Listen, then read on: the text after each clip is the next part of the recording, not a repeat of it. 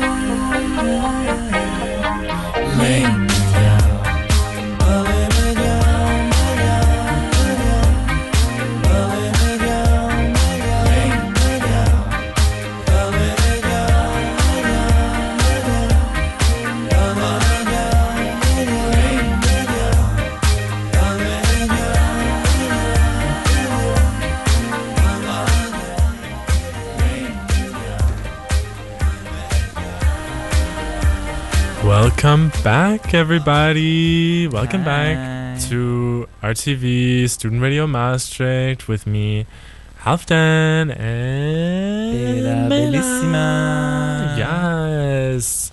All right. So uh, here comes the second edition or the second hour of, of this program. Um, get comfortable because now we're going to be talking about chosen family and Mhm. safe spaces because some people need to choose their families and some people are not guaranteed safe spaces. Mm. Yeah. Yeah, because that's one one other assumption that you're born into a family that will love and accept you no matter what. Where this is really not so much the reality, and we see a lot of um, a lot of queer homelessness. You know, it's a lot of it's a it's a big problem when when queer people come out, especially at a young age. Many parents are not accepting and that Mm. might be for very different reasons and that happens in all sort of layers of society it's not that this is something that happens in in it, like internally or like inherently homophobic societies such as the east quote unquote but it's very much a, a big problem in the global north i would say and i know so many people who don't talk to their families who are not having a good relationship because the families are just homophobic. They are just Mm. for generations they've been homophobic and queerphobic and they are not living with their kid being out and proud and queer. And so this is where chosen family comes in. Yeah. I mean, you and I are blessed, huh? We Mm. both have, uh, although in my case, kind of conservative and traditional at times. Uh, still, still blessed and still Yeah. luckily i mean it's it's a privilege to not have to look for another family although i mean in my experience i've also um, gone to cities like berlin or amsterdam or Particularly to look for yeah other queer communities. hmm i mean right. where I either had friends already, queer friends that I wanted to be with and spend time around, and have someone to be around someone who had experienced similar Yeah. uh, experiences and uh, yeah.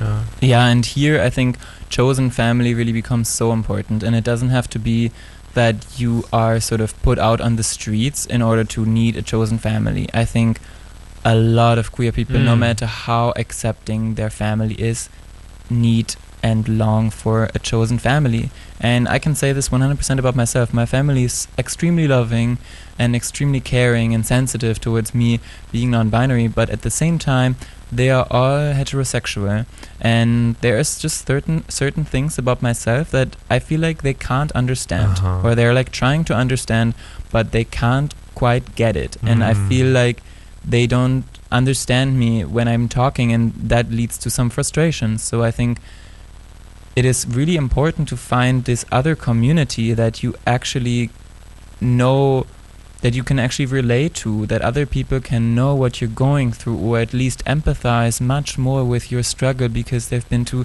through similar events. Yeah. Yeah. For That's sure. that's the chosen family. And I Mm. think to make the connection to the safe spaces is a lot of the times, um, a lot of the times communities exist in spaces. You know, a lot of the Uh-huh. times, for example, the family lives in a house. You know, like you have this sort of sacred environment for the biological family Uh-huh. and uh, and I think for the chosen family, these spaces don't really exist so much, or you have to create them. And I think this is where the element of safe space comes in, because you create spaces which can be cyber communities, which can be chat rooms, which can be groups, which can be like networks, uh-huh. but also very much physical spaces yeah. that you just have a certain locality where you know you're gonna be accepted no matter what in all shapes, forms, sizes, Mm. sexual, gender identities. Yeah. You are gonna be loved and cherished no matter what. Period. Yeah. And I think it's also important to point out that what we in the queer community sometimes call the scene, so gay bars or clubs or saunas, um, festivals, just because it tailors to a particular identity doesn't necessarily mean it's Mm. a safe space. I mean, I've been to plenty of parties that were advertised as um, queer friendly, Yeah. where I've seen crazy racism, Mhm. where I've seen crazy transphobia. And so I think Mhm. it's really important that we also begin to reflect on being more inclusive. yeah. Yeah.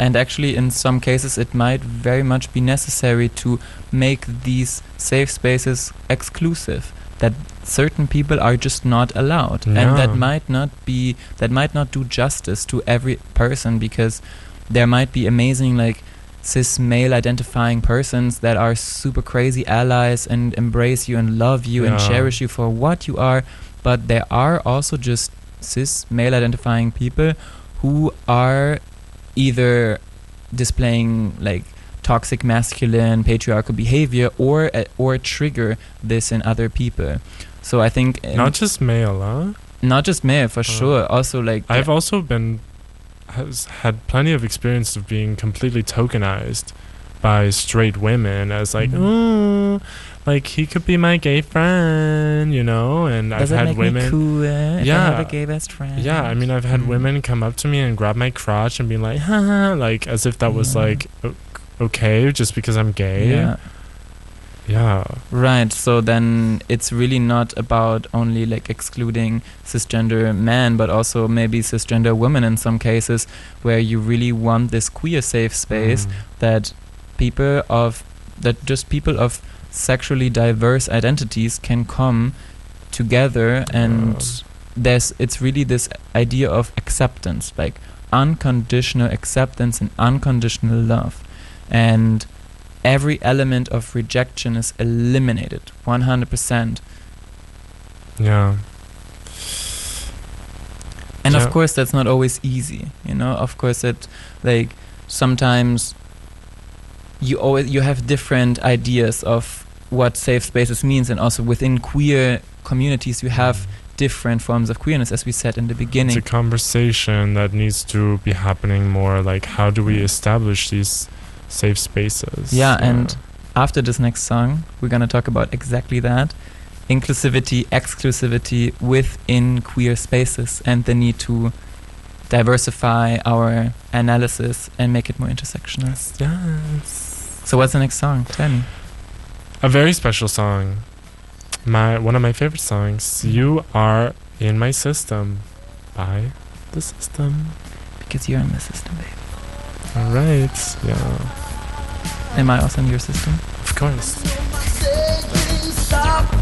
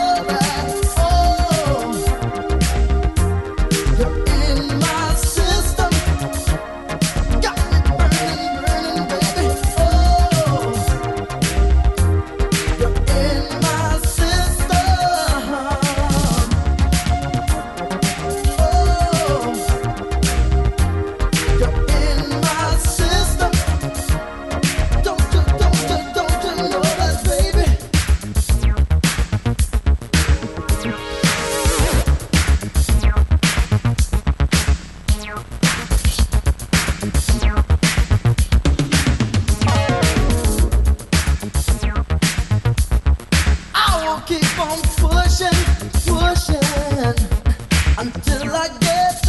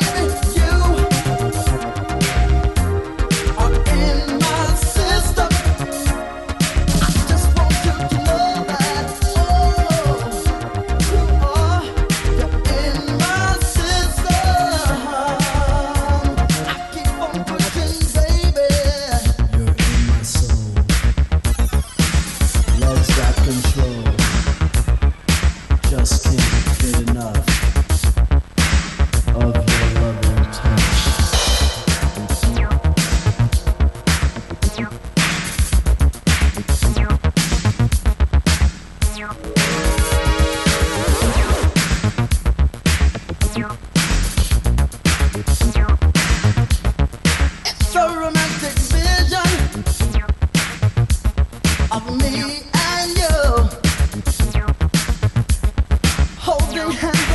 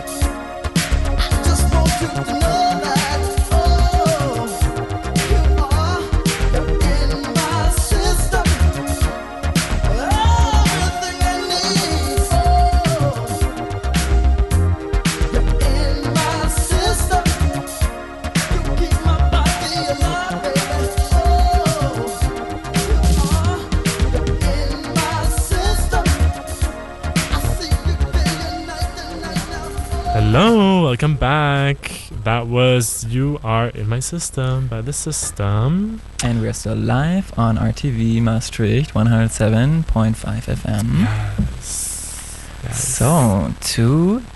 So what were we talking about? Yeah, what were we talking Yeah, we were just talking about. Just speaking so much truth. Mm, It's hard to keep Yeah. track sometimes. yeah, oh my god. Yeah. Truth bombing everyone out Okay, there. but let's but let's try remember. Um, Safe space. Ah, yeah. Safe space. Something about that. yes. Mm. Yes. Yeah, so let's continue this this path, you know, Mm. and I think it's always interesting to hear um, our personal experiences about this. So I would like to ask you. You lived most of your life, or like the years before you came to Maastricht in Copenhagen, right? Well, I was born in Copenhagen, but I've also lived four years in the States, two in Texas, two in California, seven years in France. I'm very rehearsed in, you know, telling my life story. I have to ask because I have a bunch of family in California. Where in Cali? Uh, about 40 minutes from San Francisco. Okay, I'm yeah. I'm I'm a SoCal kid more than anything else, but that's Oh, nice. Okay, okay. fine. Oops. But uh, what I meant is like the immediate years before going to Maastricht. That was in France. That was in France. Yeah, but last year, even before this, um, yeah, I'm sorry to bring it up, Corona. Uh, Even before? Corona happened, uh, Miss Rona, as I like to call her, um, I was living in Denmark. I was Mhm. living in Copenhagen. Exactly. I needed to take a, I needed to take um, a leave of absence. I needed to take some time for myself, Mm. and um, for multiple reasons. One being the need to explore a bigger city and hopefully find um, more queer people to be around. Because as we said earlier in this program, it's really important to surround yourself with queer people if you have the opportunity, right? Right. Mm. And what was your experience with queer community in Copenhagen or with safe spaces? Well, it was really interesting because I, although I was born there, I really only had not even a handful of, of friends there. So I kind of had the amazing opportunity to create a new life, to create not a new identity, but certainly create a social circle that was um, that was you know more accommodating to my queer sense of self and um, and so in the first few months that I was there before Corona happened, I was I was hitting the club, I was raving, I was Stop saying I was li- I was so listening for the techno, you know. I wanted to I wanted to find those queer rave kids um and um and make make some friends, you know. And uh yeah, I found a lot of um a lot of different spaces Mhm. um some very s- safe, some not as much. Uh, Mm. luckily, as uh, as I hope I said before, I am white and and uh, rather upper middle class, and I have a lot of privilege. So luckily, I am thankfully I'm able to fit into some spaces where um, others might not, like such as trans people, people of color. Um, yeah, and um, one there's one story that I would really like to tell, and that was my story. That was when I went to Pride. I go to Pride every year in Copenhagen. Um, it's more. It's mostly, unfortunately, more of a celebration than it is um, A protest. a protest. Mm. Um, and a couple years ago, I went. I went to. Um, I went to this after party of an alternative pride that was much more focused on uh, diversity, people of color, and trans individual, non-binary, genderqueer individuals, and um, and uh, yeah, I was queuing up. I was queuing, lining up for this after party, and um, at the squat where there's um, definitely a prior prioritization of Yes. um, cutie BIPOCs. Mhm. So queer, trans, intersex, black, indigenous, people of color, for those who didn't know. Um, and yeah, when I was standing in front of the bouncer, the bouncer looked at me up and down and could see my privilege and said, I'm sorry, but you've got to you've got to find another party tonight. And how does that feel? Didn't it feel? Well, at first I was like, shit, like yeah.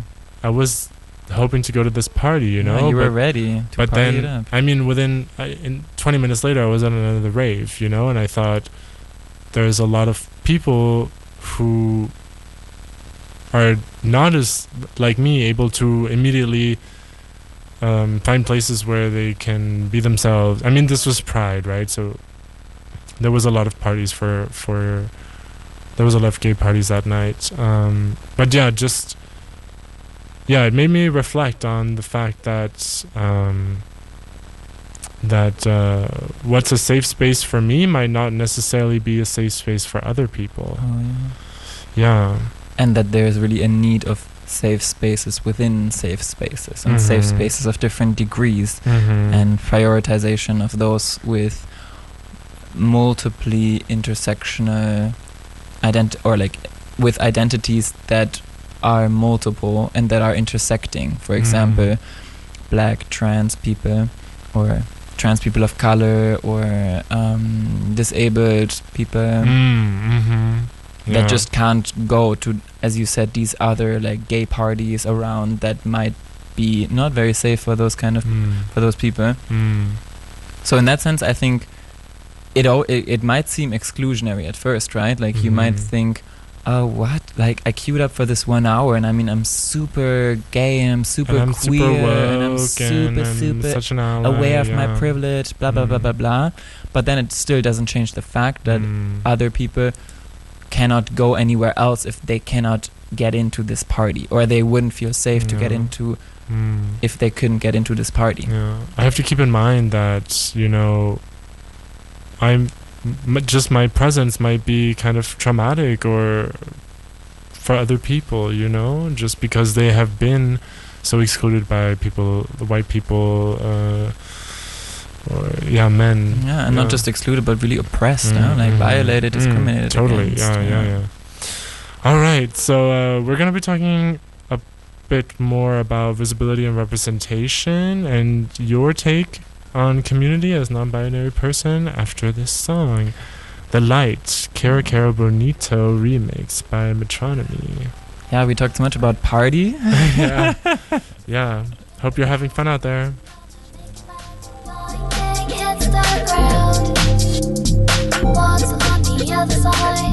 Take me to the light.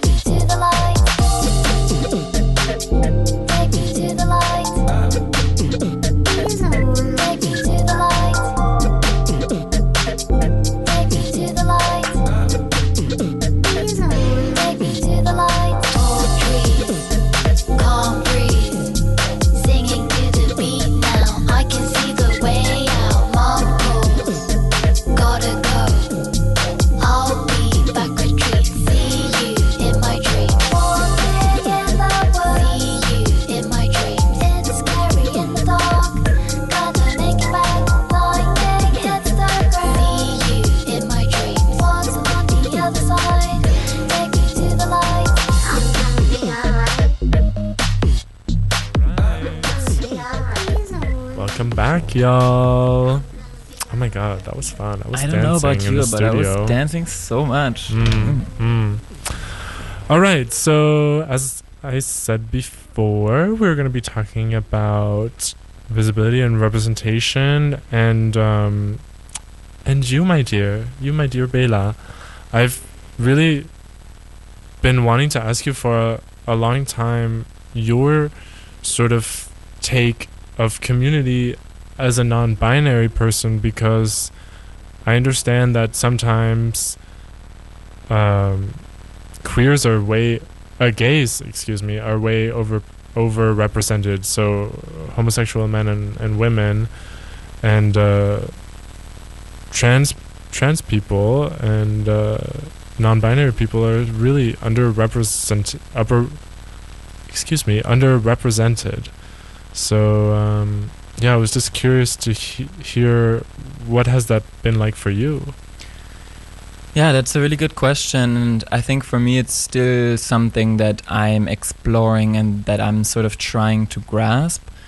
But definitely, there's quite a problematic relation even within the queer community because it still mm. functions a lot on binary terms. So yeah, you as you said, you have gay men and lesbian women. So that's a binary. And then within gay men and lesbian women, you have this element of butch and femme. So Mm. like non-normative ideas about masculinity and femininity, but it's still, you know, only two options, right? Like you can be a butch lesbian and you can be a femme lesbian or you can be a femme gay man. But what about people that want to display none of the two or both? Or just don't associate with gender at all. Mm. And for sure, a lot of the times, I really don't see myself represented. And I mean, Mm. lately it has, of course, not been in like physically represented, as in like going to parties and seeing a bunch of other trans people and non binary people, but mainly through media. When you Mm. see advertisements that are supposedly queer, or when you see um, Instagram pages, for example, where it's supposed to be for queer people. A lot of the times Mm. it's like, wow, look at this gay man wearing a skirt. Wow, amazing. Mm. So transgressive. When actually, what about all these amazing, strong transgender and gender non-conforming people that have been on the forefront Yeah. of gay liberation and queer liberation since the beginning, since Stonewall and even before. Totally. And I think that's tragic and I think that's horrible and it makes me really angry actually every time I see this. And also what we talked about before with Pride being a party for gay, white, masculine men, it's extremely exclusionary and Yeah. it's really this tip of the iceberg of Yeah. the queer experience or the gender non-conforming experience and i always feel completely non-represented to be Yeah. honest and this is a little bit why i'm doing what i'm doing now trying to raise awareness and trying to create visibility for gender non-conformity and to show Yeah. that being genderqueer is beautiful and being genderqueer is being proud and it's work. Yeah. a source of strength and you really don't have to be in the gender binary even as a queer person Mm. And honey, you're so fierce. I, I love it. Yeah, I, f- I also trying feel my best Yeah, you're doing great. Trust me. um, yeah, I feel like as a gay man, this underrepresentation of other queer identities has also been kind of limiting to me because also the kind of representation of of gay men is also kind of uh also kind of uh, slim you know? I, I i definitely thought that there was a specific way to be gay when I came out, you know, that I had to be, you know, this this fashionable, witty one-liner, you know, um I don't know, like super femme, different yeah, there was there was definitely like a very slim way in my mind, I thought, to be gay, you know. yeah i think that has a lot to do with normativity Mm. we've been talking a lot about heteronormativity and how we grow up in this heterosexual society. But in fact, I also think within the queer spectrum, within the LGBTQIA plus spectrum, there's a lot of normativity, and particularly also in the non-binary focus, which is something that is really concerning to me and that's really close to my heart because there's a certain level of expectations on how to be non-binary, which is Mhm. this myth of androgyny. So you're supposed to be 50% man, 50% woman, some sort of hermaphrodite, just a fusion, something super exotic that's Mm. sort of within the genders and thereby ex- like exquisite. And I really think that this is really harmful because, I mean, of course, there are certain people that are androgynous naturally and they want to be like that, but there are also people that maybe present 100% feminine or 100% Mhm. masculine, but just don't associate with this idea of manhood and womanhood and breaking the binary in that sense. And then their existence and their experience is delegitimized through this trans normativity. Mm. And I feel that a lot that I sometimes catch myself conditioning myself to be more androgynous, to be more accepted as a non binary individual. And when I go and have a talk and when I when I go and have a meeting about something that I'm thinking, oh, I need to put on some makeup really quick or I need to, you know, make my hair look really nice so I present more femme. So yes, I think there's a lot of liberation to do also within the queer community. Mm. Oh my god, everyone. Are we being so educated by this woke, fierce queen over here? I'm I loving hope you are. Yeah, I'm loving listening to these to to these thoughts and experiences you're making. Yeah. Um. All right. So uh, next up we got a we got a beautiful singer, Solange. Stay Flo. We're gonna take it a little bit more slow, Yeah. sensual with the song. Yeah. But stay with us here on 107.5 FM. RTV Maastricht. Talking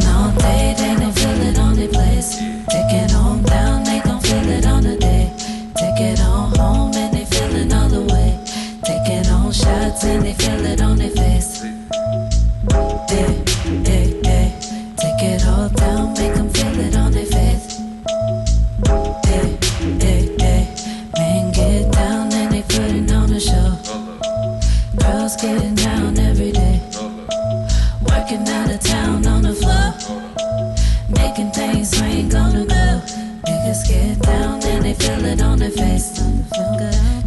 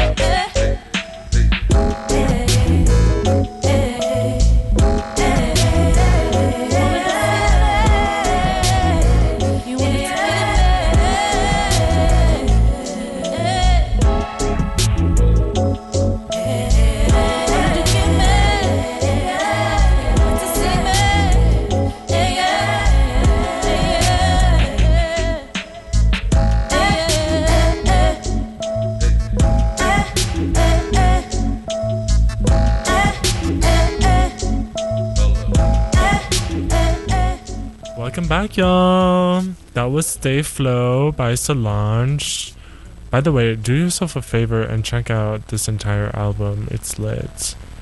Um, all right, so now we will be talking about the radical potential of queer community. It's getting serious Yeah. in these last minutes. So, for I feel as though throughout this show we've been talking a lot about, you know, how how these binaries, how these normative perceptions of of uh, gender and sexuality and um, and community as a whole has been has been really harmful for a lot of queer identifying people. And I think it's also important for us to keep in mind that with queer community there's also opportunity. Yes. and um, yeah. And um, it's important to mind that it's important to keep in mind that that this opportunity is extremely political. And uh, yeah i was wondering whether um, you could speak a bit more about this my my radical darling Oh, sure, honey. I have so much to say about this. i'm sure you do So for me, being queer and particularly being genderqueer is not only an identity. It's not only a personal ident. It's not a label. It's not a category, but it's much more of a methodology. So it's a way of questioning the fabricated normalcy that we all grow up and socialize in. So that is the cis heteronormative white able-bodied world to only have four points. Maybe let's add also colonially racist and capitalist to the equation. mm-hmm. And keep that in mind yes, Mm. and queerness, or when we think about it in more academic terms, queer um, queer theory is really questioning all sort of systems of power and all systems of oppression.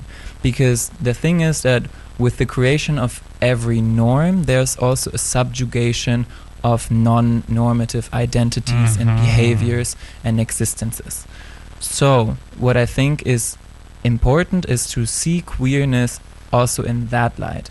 That being queer and being out loud and proud can also really be a way of challenging this status quo, this normalcy, and therefore it becomes highly political.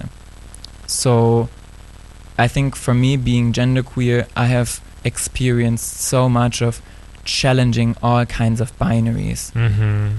And I think it really applies to all binaries, you know? Like, it applies to overcoming this distinction between black and white, and between educated and uneducated, between rational Uh-huh. and irrational. Not to be like colorblind and anything, and I think it's this is still an act of resistance, and it's a still, it's not as if like oh we're thinking that, and then all of a sudden we don't see color anymore and there's no more racism but i think it can be a methodology to constantly keep challenging these assumed these assumptions and these fabricated normalcy the status quo Yeah. Yeah. I was wondering when did you first experience the potential, the radical potential of queer community? yeah so i think that is for me in maastricht but even actually earlier already in berlin when you really perceive queerness as not only consumption and not a party and not a celebration but a creation. It's like it's you're unlearning certain things and relearning Mhm. others Mhm. establishing other forms of being with each Mhm. other and and normalizing being together outside of the norm of the nuclear family and um, the heterosexuality and being in the spaces where all identities are being given space to be expressed Yeah. That's what to me is really well part of what's really interesting to me about queer community is that it allows it allows for imagination. We have to be imaginative, right? Because so many of the structures and forms of togetherness that we have today, I think, are just insufficient and uh, and are really lacking.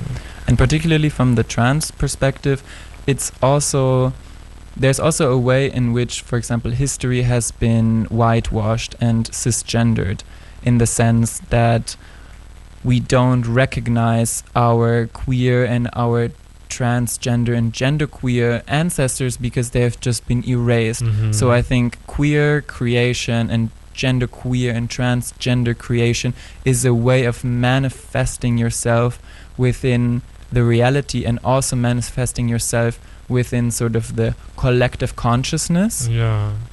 that it's a means to fight erasure. It's a, Mhm. s- we c- we talked about this with gentrification, for example. Yeah. Gentrification and the sort of loss of queer space is is a form of erasure totally. of queer life. Yeah. So every form of creation that is queer, that is genderqueer, is rather whether that be in the internet, whether that be an Instagram account, whether that be a platform, a residency, a political party, whatever. It's a means of creation and of establishment of these forms of beings. Absolutely. And then there's there's one other thing that I would really like to talk about, which is sort of the aligning with struggles of others. Mm, mhm. So I we, we have talked about intersectionality before a bit, but for me this radical potential really means thinking about those in the community that need the support the most because they are being marginalized by the system the Yeah, most. yeah. And so I think in all of our activism, we should ask ourselves the question is that benefiting the ones that are being hit the Mhm, hardest? mhm.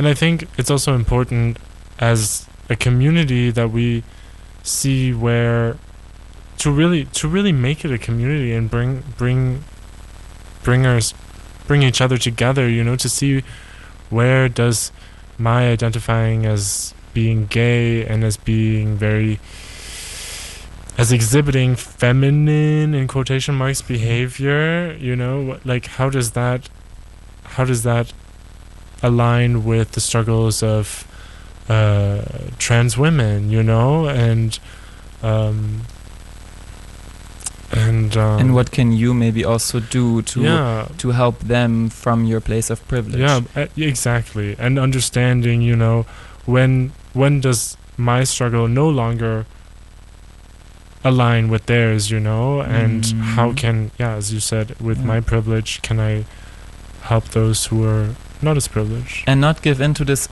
uh, not give into this idea of assimilation mm. that we can see now with um, with gay people, for example, having gained marriage equality in most um, in most countries in Mm. the global north, to still keep fighting and to Mm. to see where this movement was born. It was born from trans people of color, Mm. and we need to keep fighting until everyone is liberated. Because Yeah. until until not until everyone is until everyone is we are only liberated when everyone's liberated. yeah Now I got it. For sure.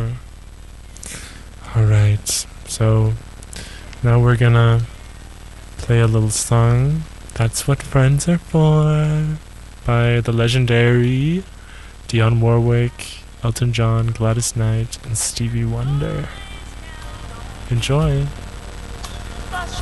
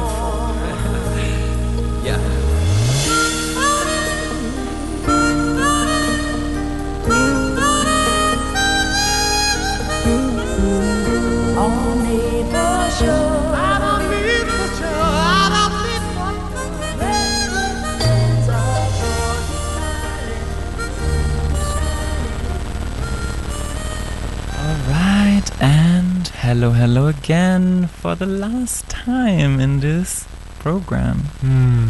Yeah. We're reaching our closing. I'm gonna cry. Sad.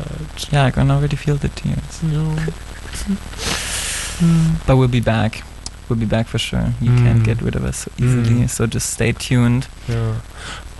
Also, by the way, if you if you really enjoyed, even if you didn't, but if you enjoyed listening to us talk, then um, there's definitely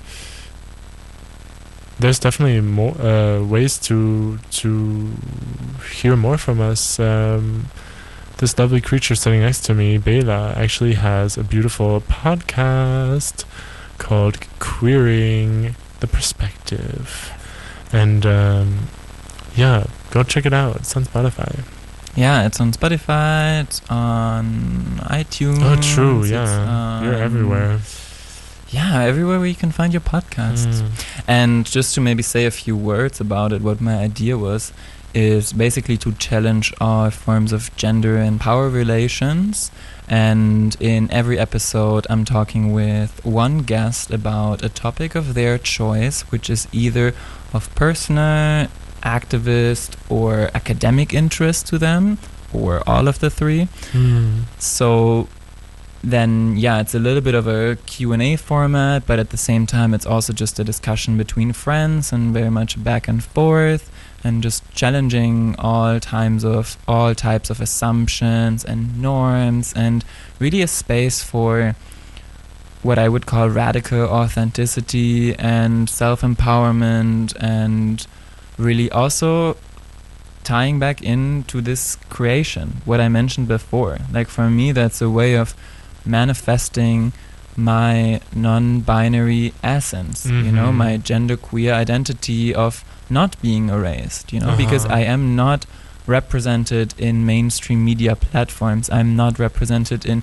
mainstream podcasts and in mainstream fashion and in mainstream movies everything Yeah. so I guess one way to go about this is to just do it yourself, DIY. I have no idea what I what it is to be podcasting and I just thought, okay, let's learn it, you know, let's ask Mhm. around, let's check out with what people are doing and just yeah, just organize it yourself and give a Mhm. space for other Mhm. non-normative identities and people to give them a platform to speak about what is Mm, important to them and in that sense really create to Yeah. disrupt create to challenge create to resist Yeah, it's definitely. I mean, your podcast is is, I think, not just educational but also fun, and I think that with the platform that you have, there's also a certain respons- responsibility that comes along with it, right? To uh, to represent underrepresented voices, marginalized voices, and uh, and speak about some of the struggles that queer identifying people um, deal with. I mean, your first your first episode was about queer psychology, yeah and that was for me extremely extremely educational. Yeah. yeah because it's sometimes just perspectives that you never hear that are never told to you that you don't learn in high school that you don't learn through your family and that you don't learn through your social circles Hmm. So yeah, in a sense, also for me, it's a beautiful process because it really, it really provides a way of learning, you know, to keep evolving, and I on- constantly also catch myself finding out new things about me and like educating myself further to have more Mm. enticing conversations, and that's something that I super enticing, Yeah. and that's also something that I would really like to to say in this ending in the last like few minutes of this show is that we are also still learning you know Mm-hmm. everyone is learning and we are in a big process i myself i'm in in the process of being genderqueer and still not knowing 100% what this is all about Mm. and being more confident in the public you mentioned it also not policing yourself really challenging and unlearning this violence that you constantly internalize and in- inflict upon you because of some norms and some Yeah. behaviors and some sense of Hmm. obedience to the status quo. So, I'd like to, um, to those queers, to those cute queers out there listening, um, who we probably don't know, um, there's also uh, opportunities for you to get involved with um, with queer community events here in Maastricht, and uh, if you're not familiar, there's uh, associations like UM Pride, Dionics, Fridays for Queer, Fridays for Queers that uh, we we really urge you to check out on on social media Yeah. and get in touch. You know. And for example, also the Lady Fest or the Mandra Mm. that we mentioned, also sharing queer content.